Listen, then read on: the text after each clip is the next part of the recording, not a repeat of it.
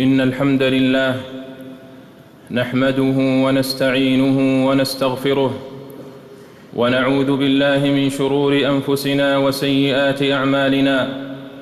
من يهده الله فلا مضل له ومن يضلل فلا هادي له وأشهد أن لا إله إلا الله وحده لا شريك له وأشهد أن محمدًا عبده ورسوله. يا أيها الذين آمنوا اتقوا الله حق تقاته ولا تموتن إلا وأنتم مسلمون. يا أيها الناس اتقوا ربكم الذي خلقكم من نفس واحدة وخلق منها زوجها وبث منهما رجالا كثيرا ونساء واتقوا الله الذي تساءلون به والأرحام إن الله كان عليكم رقيبا. يا أيها الذين آمنوا اتقوا الله وقولوا قولا سديدا. يصلح لكم أعمالكم ويغفر لكم ذنوبكم. ومن يطع الله ورسوله فقد فاز فوزا عظيما. أما بعد فأوصيكم أيها الناس بالتقوى. فهي السعادة في الدنيا والنجاة في الأخرى. يا أيها الذين آمنوا إن تتقوا الله يجعل لكم فرقانا ويكفر عنكم سيئاتكم ويغفر لكم. والله ذو الفضل العظيم. عباد الله لقد اختار الله واصطفى وفضل نبينا محمدا عليه الصلاة والسلام. على كافة الناس وسائر المخلوقات فبعثه رحمة للعالمين وخاتما للأنبياء والمرسلين إلى هذه الأمة شاهدا ومبشرا ونذيرا وداعيا إلى الله بإذنه وسراجا منيرا. وقد اختاره الله من أنفس معدن وأشرف محل وأفضل زمان ومكان وزكاه بأكمل وأحسن وأفضل الصفات والأخلاق وفضله على جميع خلقه شرح له صدره ورفع له ذكره ووضع عنه وزره واصطفاه في كل شيء اصطفاه في عقله فقال سبحانه ما ضل صاحبكم وما غوى اصطفاه في خلقه فقال وإنك لعلى خلق عظيم. اصطفاه في حلمه فقال بالمؤمنين رءوف رحيم. اصطفاه في علمه فقال علمه شديد القوى. اصطفاه في صدقه فقال وما ينطق عن الهوى. اصطفاه في صدره فقال ألم نشرح لك صدرك.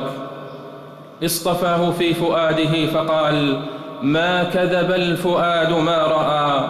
اصطفاه في ذكره فقال ورفعنا لك ذكرك. اصطفاه وأرضاه فقال ولسوف يعطيك ربك فترضى.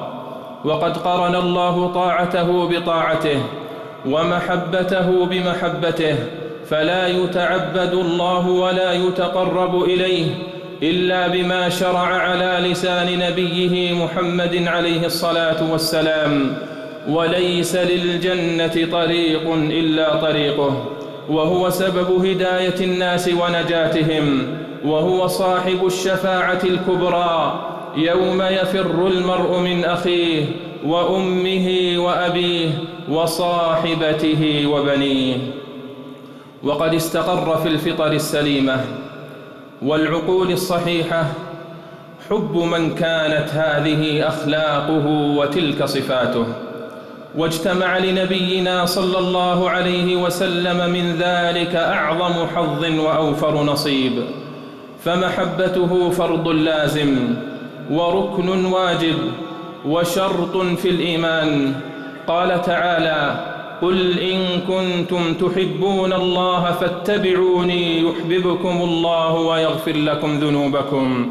وقال قل إن كان آباؤكم وأبناؤكم وإخوانكم وأزواجكم وعشيرتكم وأموال اقترفتموها وتجارة تخشون كسادها ومساكن ترضونها أحب إليكم من الله ورسوله وجهاد في سبيله فتربصوا حتى يأتي الله بأمره والله لا يهدي القوم الفاسقين.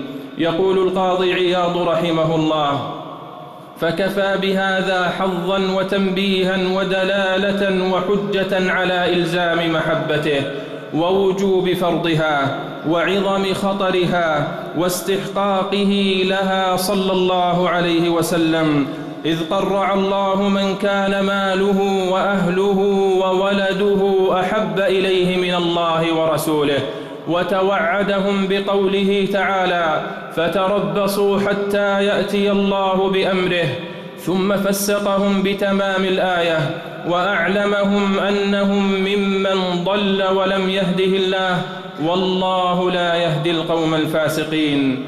وفي صحيح البخاري عن عبد الله بن هشام رضي الله عنه قال كنا مع النبي صلى الله عليه وسلم وهو آخذ بيد عمر بن الخطاب رضي الله عنه فقال له عمر يا رسول الله لأنت أحب إلي من كل شيء إلا من نفسي. فقال النبي صلى الله عليه وسلم لا والذي نفسي بيده حتى أكون أحب إليك من نفسك يا عمر. فبادر عمر رضي الله عنه فقال فإنه الآن والله لأنت أحب إلي من نفسي. فقال النبي صلى الله عليه وسلم الآن يا عمر. وعن أنس رضي الله عنه قال قال النبي صلى الله عليه وسلم لا يؤمن أحدكم حتى أكون أحب إليه من والده وولده والناس أجمعين. رواه البخاري. فهذا برهان أن محبته أصل إيماني وواجب شرعي. وفي المقابل فإن بغضه ناقض إيماني وفساد اعتقادي. وكمال حبه من كمال الإيمان ونقصه من نقص الإيمان. عباد الله إن محبة رسول الله صلى الله عليه وسلم طاعة يتقرب بها إلى الله مقيدة بالشرع ولها دلائلها وأماراتها التي تظهر حقيقة المحبة وصدقها. من ادعى محبة الله ولم يسر على سنة سيد الأمم فذاك كذاب أخو ملاهي كذب دعواه كتاب الله. ومن أهم دلائل محبته اتباع سنته والتمسك بهديه فإن المحبة تقتضي الوفاق والاتباع. قل إن كنتم تحبون الله فاتبعوني يحببكم الله ويغفر لكم ذنوبكم والله غفور رحيم. ومن دلائل محبته نصرته والذب عنه وتبليغ سنته.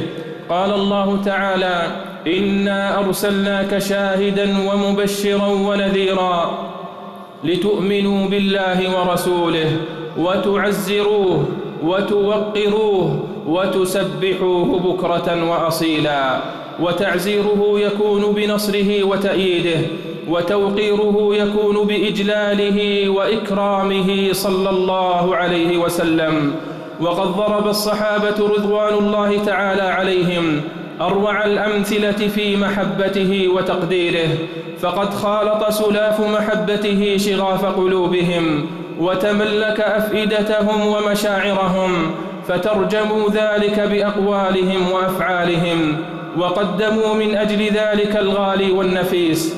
فهذا أبو طلحة الأنصاري رضي الله عنه في غزوة أحد ينثر كنانته بين يدي رسول الله صلى الله عليه وسلم ويقول وجهي لوجهك فداء. وينظر رسول الله صلى الله عليه وسلم إلى القوم ليرى ماذا يفعلون فيقول له أبو طلحة يا نبي الله بأبي أنت وأمي لا تنظر يصيبك سهم من سهام القوم نحري دون نحرك.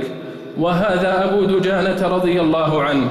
يدفع بترسه عن رسول الله صلى الله عليه وسلم حتى صار النبل يقع على ظهره وهو منحن عليه حتى ملأ ظهره. ويرفع زيد بن الدثنة رضي الله عنه على الخشبة ليصلب. ويقول له المشركون ننشدك الله يا زيد أتحب أن محمدا عندنا الآن في مكانك نضرب عنقه؟ وأنك آمن في أهلك.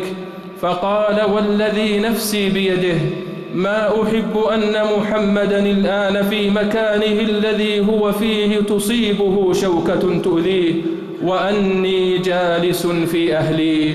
فصلى الله وسلم وبارك على نبينا محمد. ورضي الله عن صحابته الكرام. والأمثلة عباد الله. من سير السلف وافرة كثيرة. ورجاؤنا أن تكون في الأمة اليوم أمثلة موازية وأن يكون لكل مسلم نصيب وحظ وافر من ذلك. ومن دلائل محبته الإكثار من ذكره بالصلاة والسلام عليه.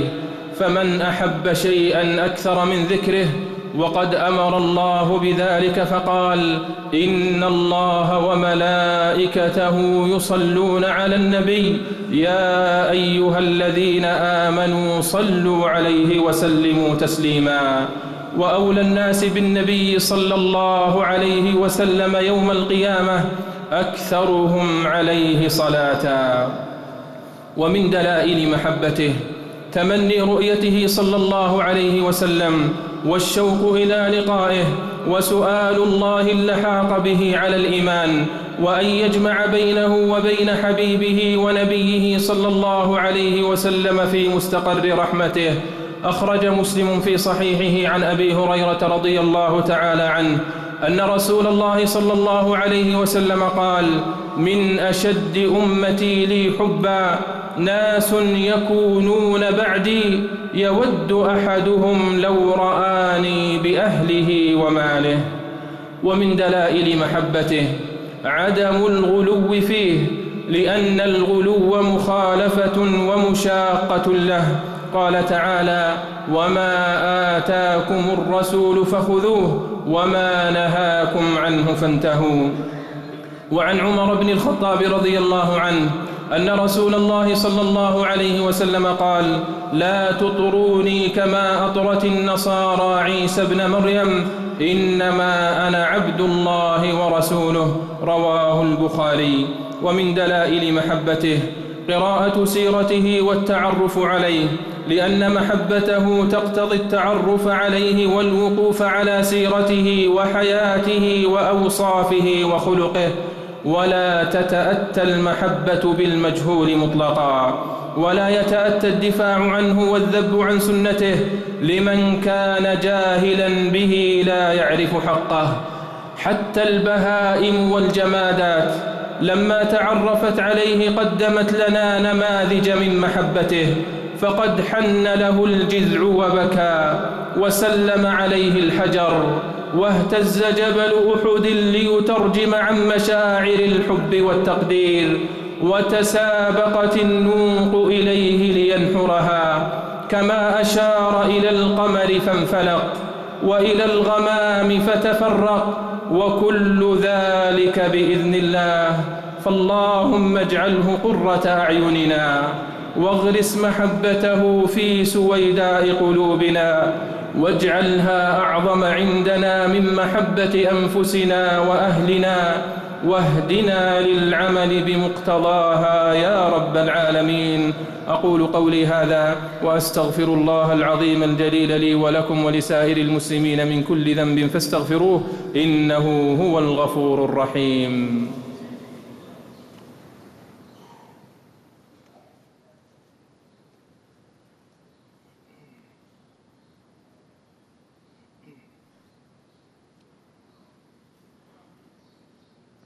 الحمد لله على إحسانه والشكر له على توفيقه وامتنانه وأشهد أن لا إله إلا الله وحده لا شريك له تعظيما لشانه وأشهد أن نبينا محمدا عبده ورسوله الداعي إلى رضوانه صلى الله عليه وعلى آله وأصحابه وسلم تسليما كثيرا. معشر المسلمين من وفاء القلوب والصدق في محبة رسول الله صلى الله عليه وسلم ومودته محبة ما كان يحبه.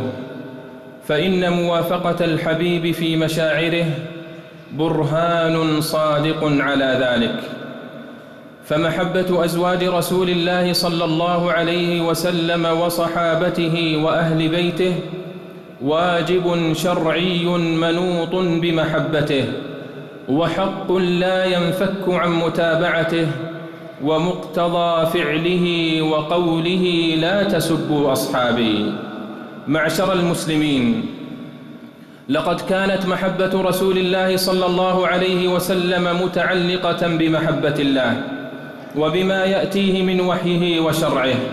ولقد كرم الله مكة واختارها وأقسم بها فقال لا أقسم بهذا البلد. وحرمها وجعلها مهبط الوحي وقبلة المسلمين ومنسكهم ومهوى أفئدتهم فكان رسول الله صلى الله عليه وسلم يحبها ولم يستطع أن يكتم حبها في نفسه بل أفصح وصرح ولم يكتف بذلك بل أقسم وأكد ولم يتمالك مشاعره ولم يتمالك مشاعره ففاضت دموعه فقال وعبراته تتكفكف والله إنك لأحب البقاع إلي ولولا أني أخرجت منك ما خرجت.